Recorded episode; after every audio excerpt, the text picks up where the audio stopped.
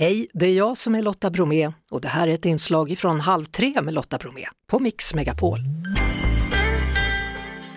Igår så föll alltså domen mot Theodor Engström. Det handlar om den så kallade Almedalsrättegången. Domen har fallit, vad finns det att säga om den? Han döms för mord på Ingmarie Wieselgren och för förberedelse till terroristbrott genom förberedelse till mord på Annie Lööf och han döms till rättspsykiatrisk vård.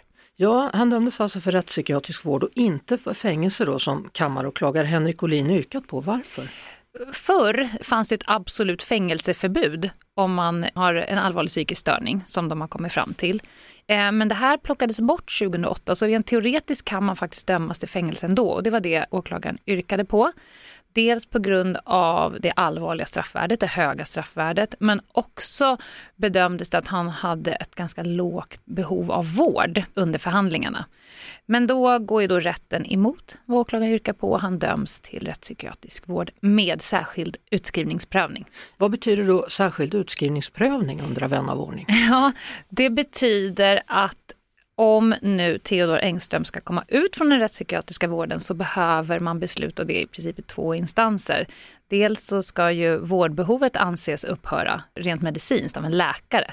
Men sen så är det också rätten, juridiskt så ska det också komma fram till samma beslut att han eh, får släppas ut. Och, så att det, han sitter tajtare helt enkelt med den typen av utskrivningsprövning. Han dömdes alltså för mord på Ingmarie Wieselgren, en förberedelse till terroristbrott genom förberedelse till mord gällande Annie Lööf. Alltså ja. det här var rörigt. Ja, så här, terroristbrott är en egen lagstiftning och man kan dömas då för terroristbrott om man gör en gärning som allvarligt kan skada en stat, i det här fallet Sverige. Och avsikten med den här gärningen ska vara att injaga fruktan i en befolkning eller att då tvinga samhället att vidta åtgärder, att avstå från att vidta åtgärder. Och då har man kommit fram till att gällande mordet på Ingmarie så räcker det inte upp till rekvisiten för terroristbrott utan då blev det, missförstå mig rätt, bara mord.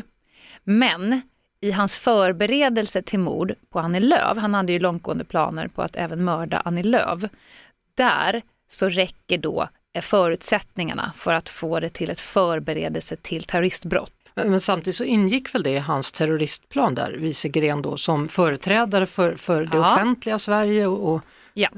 psykvården och sen var det ju fler, det var ju någon, någon chef på SVT mm. till exempel och så vidare. Ja. Det var en speciell förhandling därför att terroristbrottet är ett spekulativt brott. Så man ber vittnena spekulera i vad skulle det kunna ha haft för inverkan på Sverige och svenska staten om det hade hänt. Det är ganska ovanligt, det finns egentligen inga andra brott som är uppbyggda på det här spekulativa sättet. Så att åklagaren fick jobba hårt i sina förhör med vittnena. Mm. Theodor Engström då, han ville ju inspirera andra, tror du att han har gjort det? Alltså det går ju inte att utesluta. Han säger själv att det finns en mening med att jag överlevde så att jag får berätta om det här så att fler sagopojkar och spökpojkar kan ta vid och det går ju inte att utesluta. Sen om någon eh, ger sig på och fortsätter hans planer, det ska jag vara mer tveksam till. Tack så mycket Lena Ljungdahl, för detta polis och säkerhetsspecialist, numera krimpoddare då, podden heter Över min döda kropp. Tack! Det var det. Vi hörs såklart igen på Mix Megapol varje eftermiddag vid halv tre. Ett poddtips från Podplay. I fallen jag aldrig glömmer djupdyker Hasse Aro i arbetet bakom några av Sveriges mest uppseendeväckande brottsutredningar.